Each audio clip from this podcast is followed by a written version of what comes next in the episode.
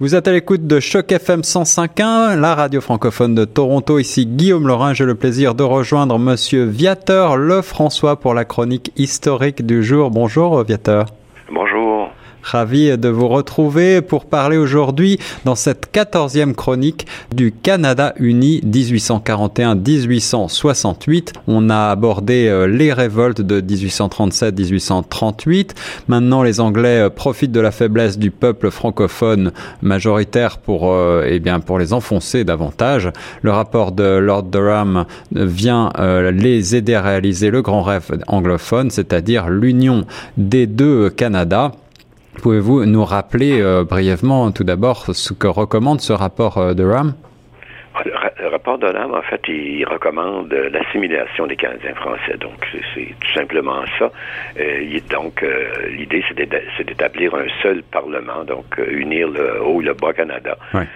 Sauf que le Canada, le Bas-Canada, lui, qui est le Québec actuel, euh, n'a pas de dette et le Haut-Canada est vraiment endetté euh, par-dessus la tête. Donc, donc, finalement, on devra payer la dette euh, du Haut-Canada.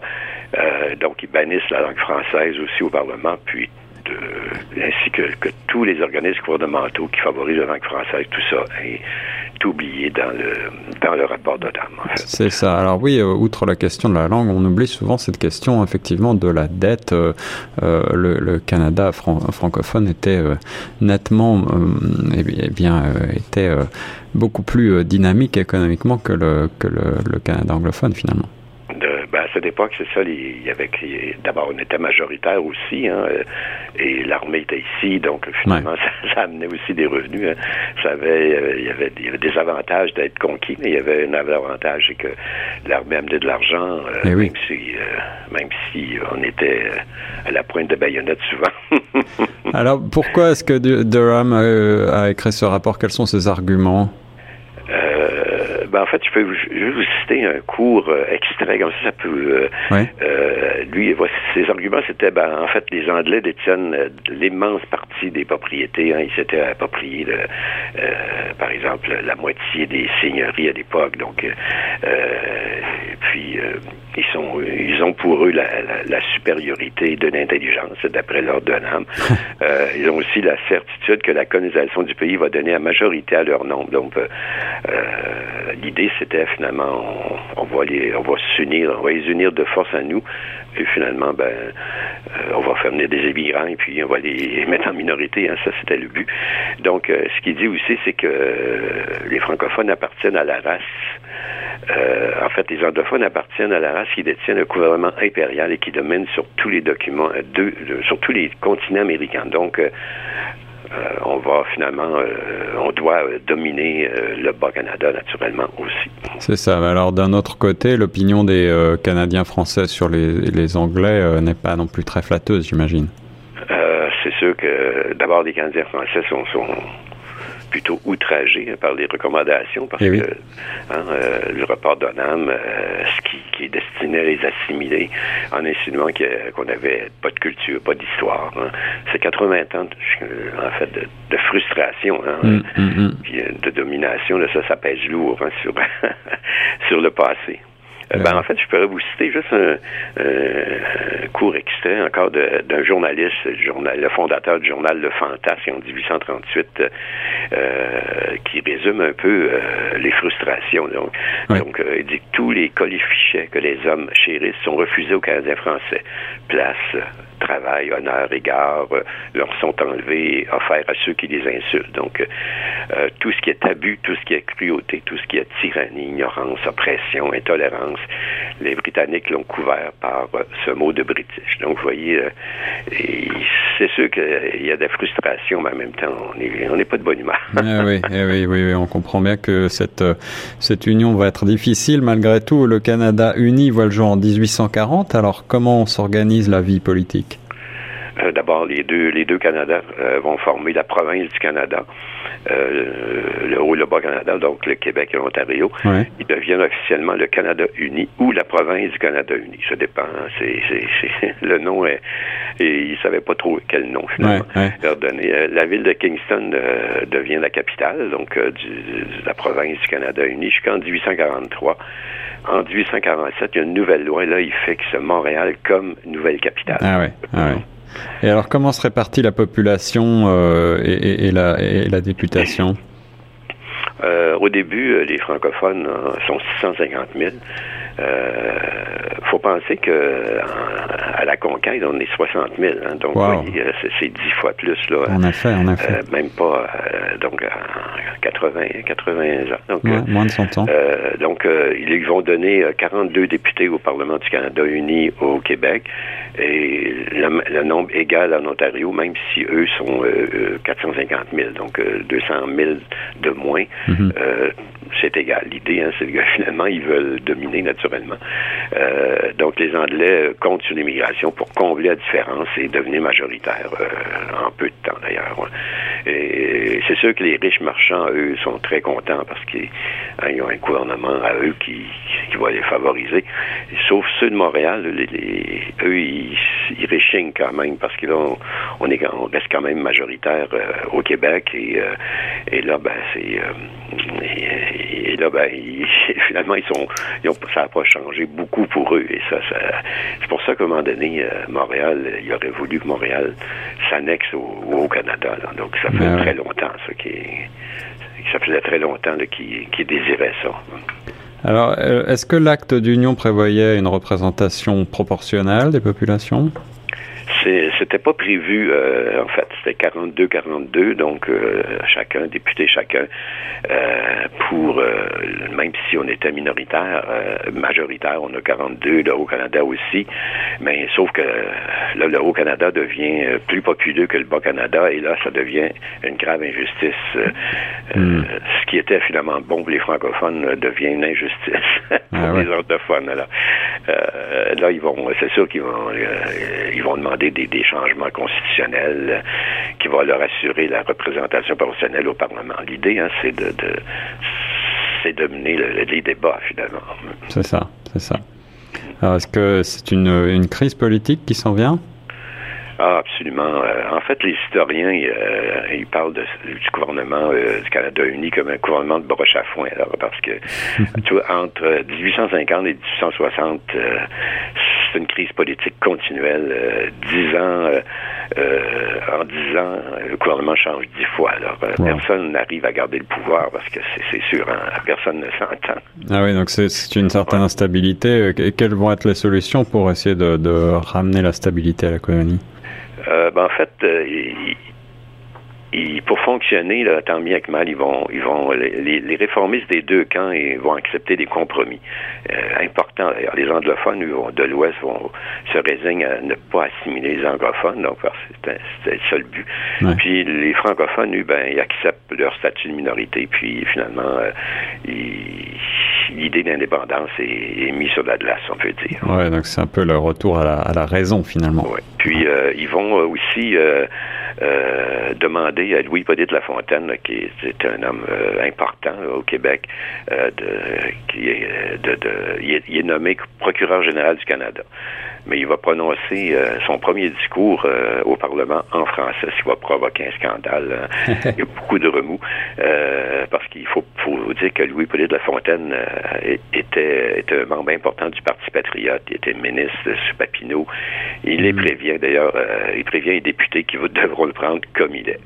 Ah. et en même temps, ben, Louis-Joseph Papineau, lui, est redevenu député, il est revenu de son exil, puis organise une vaste campagne, une campagne contre l'article 41 qui interdit la langue française.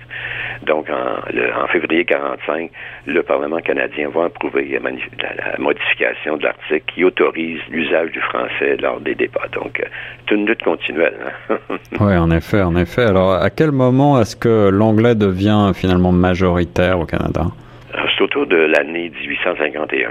C'est euh, donc euh, c'est avec l'immigration, ça donc ça fait 11 ans que que le Canada uni existe et ça a pris 11 ans avant. en fait, ils ont fait venir 250 000 immigrants anglophones euh, l'idée. Hein, c'est sûr, nous, on avait beau euh, peupler, faire des, familles de 10-12 enfants à l'époque. Euh, ils, y avait, ils sont essoufflés, je pense. oui, oui, oui, bien sûr. Et puis c'est ce dont on a parlé, effectivement, les, les, les anglophones ont favorisé beaucoup eh bien l'immigration pour peupler et essayer de faire changer la, la balance.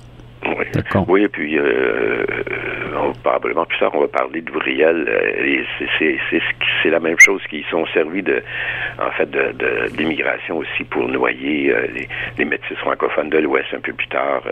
Euh, c'est sûr, les Indiens aussi, hein, qui étaient majoritaires grandement dans l'Ouest. C'est la manière, en fait, qu'ils ont, qu ont adopté pour devenir majoritaire, hein, parce que c'était seul. Ben, à l'époque, ben, c'était surtout l'immigration anglophone. Hein, les Écossais, beaucoup d'Écossais, beaucoup d'Irlandais. Donc, euh, c'est. Et finalement, c'est comme ça qu'on devient euh, minoritaire. Et là, c'est sûr, l'idée d'un État français en Amérique du Nord ben, est abandonnée pour le moment. Euh, puis les francophones jouent le jeu du système politique britannique. Hmm. donc, c'est comme ça que finalement, la paix va revenir pour un temps. la paix arrive, mais en 1849, un incident important marque la vie démocratique du Canada uni. Euh, oui, parce que le Parlement est rendu à Montréal et il va se produire une émeute euh, en avril 49 euh, qui va finalement va se produire par l'incendie du Parlement du Canada uni à Montréal. Donc c'est un des moments probablement les, plus controversés de l'histoire parlementaire du Canada, qui, qui, qui, est quand même c'est toujours difficile pour certains anglophones d'accepter d'accepter le fait français en fait. Mais alors, qui, qui a mis le feu au Parlement? sont des groupes euh, orangistes, euh, c'est-à-dire des anglophones qui prônent la, suprématie de l'anglais. Ah. Euh, pour eux, toute personne qui n'est pas anglo-saxonne est un être inférieur. Imaginez-vous, on est en Amérique du Nord, hein, britannique. Et alors, qu'est-ce qui s'est passé finalement? Est-ce qu'on on sait ce qui s'est passé après ça? Euh, ben, en fait, le, conflit, si on fait un petit, euh, petit historique, commence quand le, gouvernement responsable du Canada uni, le, cabinet euh, La Fontaine Baldwin, parce qu'il y avait toujours deux, toujours deux anglophones et francophones. Ils, vont, ils vont présenter un projet de loi sur l'indemnisation des personnes qui ont subi des pertes pendant la rébellion de 1837-38. Euh, au Bas-Canada. Hmm. Euh, c'est ce qu'ils appelle le, Lower Canada Rebellion Loose Act. Donc, euh, et ça, ça, vise à dédommager les, habitants du, Bas-Canada qui avaient été, lors des troupes de 37, victimes de, représailles de la part des soldats britanniques puis des milices anglophones.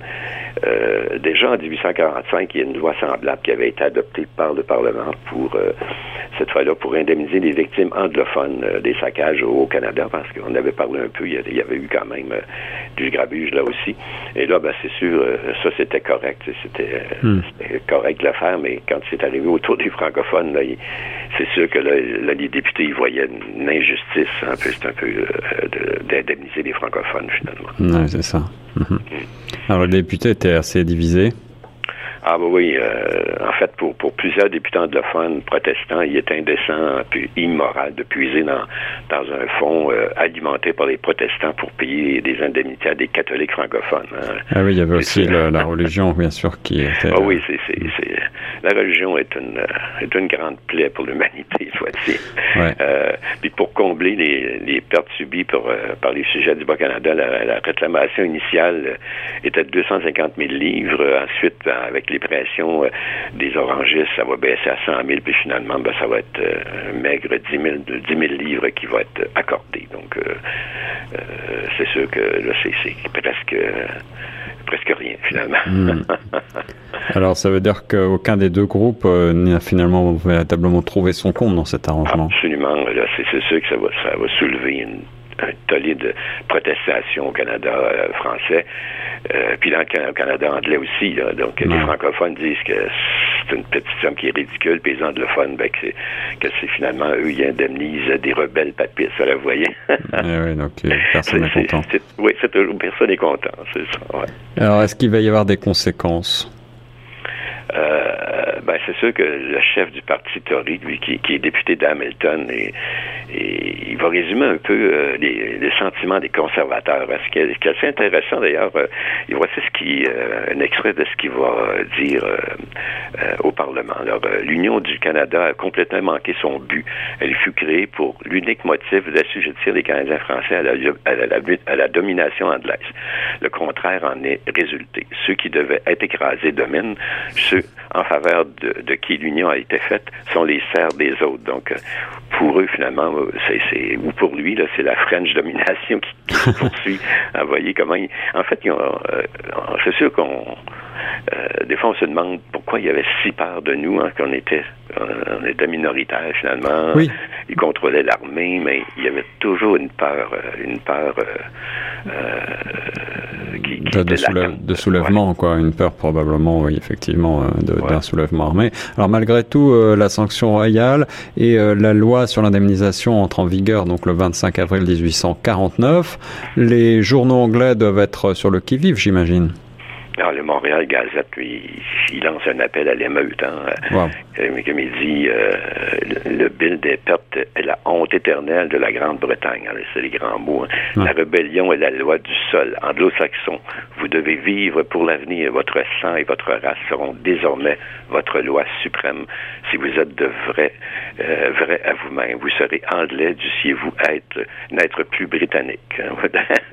Donc, dans le langage de Guillaume IV, le Canada est perdu il livré. La foule doit s'assembler sur la place d'armes ce soir à 8 heures. Au combat, c'est le moment. vous voyez, c'est un appel finalement à l'émeute. un appel au combat, en effet. Est-ce que les, gens ont écouté euh, ce chroniqueur? Ah, absolument. Écoutez, Montréal Gazette était très puissant à, l'époque. Alors, euh, par exemple, quand Lord Elgin, qui est le gouverneur, euh, se retire après le discours du trône, les groupes orangistes lui lancent des œufs sur le, sur le des pierres, tout cas, au cri de Abba euh, Lord, Elgin. Donc, là, la foule va se diriger vers l'hôtel du Parlement, situé au cœur du Vieux-Montréal, la place du Ville. Puis avec les torches, ben, on va mettre le feu à l'édifice euh, du Parlement au cri de Abat le French Parliament. Alors l'édifice euh, est rapidement brûlé, c'est sûr, hein. mais il détruit aussi des archives euh, politiques du Canada, vraiment publiques du Canada, avec une, bibliothèque parlementaire qui avait 25 000 volumes en anglais et en français. C'était une des, des meilleures bibliothèques parlementaires du monde à l'époque. il y a beaucoup, beaucoup de documents de la Nouvelle-France et tout ça, de, de, de toutes l'histoire du Canada qui ont, qui ont brûlé. Ah oui. et ça, euh, ensuite, une... c'était une grande perte. Une hein, perte pour euh, les historiens, oui. En, histoire, c'est ça. Surtout qu'eux, dans le fond, ça n'avait pas tellement d'importance parce qu'ils disaient qu'on n'avait pas d'histoire. Donc, puis là, ben, ensuite, ils vont se promener, les orangistes, avec des, des têtes de cochon au, bout de leur baïonnette, puis euh, avec une mythe d'évêque au-dessus en scandant cochon de catholique. vous voyez que c'était finalement... Ben, c'est du racisme, mais à l'époque, le racisme, Exactement. C'était une chose normale. Hein, les, orangistes contrôlaient euh, les gouvernements et tout ça. Et, ça va durer longtemps. Alors l'armée britannique n'intervient pas malgré tout. Pour quelle raison? parce qu'elle était tout simplement sympathique aux, émeutiers. Euh, il avait même été prévenu, mais euh, hmm. Enfin, il leur avait conseillé de fermer les yeux. Mais le, 26 avril 49, c'est au lendemain du feu de Parlement, la foule va se, rassembler, de, se rassembler devant la maison de, Louis Paudet de la Fontaine, qui est premier ministre. Puis, puis ils vont y mettre le feu, mais là, la, situation, euh, là, c'est l'armée qui intervient, qui va sauver la situation, mais c'est sûr que ça, ça, brasse. Alors, quelles, sont, quelles sont les conséquences, quelles furent les conséquences de cette euh, émeute? Ben, le, rédacteur en chef, d'abord, euh, qui est le principal euh, propriétaire de la Gazette, James Moore Ferrez, va, arrêter, va être arrêté sous l'accusation d'inciter à l'émeute, mais ah il va être relâché euh, sous pression de, de, la foule. L'agitation continue. la foule agresse le gouverneur général, Lord Ergin. D'ailleurs, il va quitter Montréal pour aller à Québec et faire un petit tour au pays. À Brockville, en septembre, septembre 49, eux, ils vont, les gens vont hisser des drapeaux noirs, vont menacer de mort le, gouverneur, euh, le Ergun euh, lors de son passage. Euh, il y a aussi la ligne anglo-américaine euh, qui est composée de marchands de fans à Toronto, Kingston et des d'autres villes du, Haut-Canada qui vont prôner l'annexion du Canada aux États-Unis. Parce que là, sont vraiment fâchés. Ah oui, carrément. Puis finalement, ben, le, Parlement du Canada ne, ne cessera plus jamais à Montréal. Hmm. puis donc, il n'y a aucun siège du gouvernement qui va s'y établir à partir de là. Alors, où est-ce que le, Parlement va siéger finalement en définitive? Ça, c'est un peu, c'est quand même un peu drôle aussi. Tu sais, c'est euh, il n'y a pas vraiment de place finalement. Mais oui, on ne sait plus quoi euh, choisir. C'est ça, c'est ça. Donc la siège, euh, la Chambre va siéger en alternance à Toronto, à Québec, tous les quatre ans. Ah. Puis finalement, il va déménager à Ottawa en, 1866, donc un an avant la, Confédération canadienne. D'accord. Et alors, entre-temps, un autre phénomène vient menacer le peuple canadien-français, l'exode des francophones vers les États-Unis. Oui, parce que euh, c'est sûr, hein, euh, le travail manque, beaucoup de travail. Il faut penser que euh, en 1800, 1791, on était 140 000. Là, on est rendu 1 million en 1871. Vous voyez comment. et c'est sûr hein, que la, la politique d'une en fait, d'une mère patrie envers les colonies, c'est, que les, coloniaux achètent, hein, les, c'est-à-dire les, vaincus achètent des produits de la mère patrie, parce que sinon, euh, s'ils commencent à faire des usines euh, au Canada, euh, les produits des riches marchands feront pas de travail, feront pas de, profit. Donc, il n'y a pas de travail. Qui, les terres euh, sont de moins en moins productives. Ils sont obligés euh, de les diviser entre les enfants, mais avec des, des fois des enfants de 11, 12, 13 enfants, euh, même 20 enfants, et les terres deviennent non rentables. Alors, là, les Canadiens français vont commencer à s'en aller peu à peu aux États-Unis travailler dans, les, dans les filatures. Hein. Marquez qu'ils vivent aussi pauvres là-bas qu'ici, même plus, plus, plus euh, pauvrement. Et encore là, ben, hmm. ils sont. Euh, c'est sûr qu'ils ne sont pas les bienvenus non plus. Il faut penser qu'ils s'en vont aussi dans un pays anglophone. Donc, euh, ils vont former des quartiers francophones dans différents pays, dans différentes villes du Vermont, de, d'État de New York, euh, New Hampshire, tout ça d'Allemagne. Euh, oui, oui. Euh, donc, là, les curés vont suivre, vont faire des paroisses, même chose que le Québec. Mais à un moment donné, le Canada, les États-Unis vont en avoir assez aussi. Hein.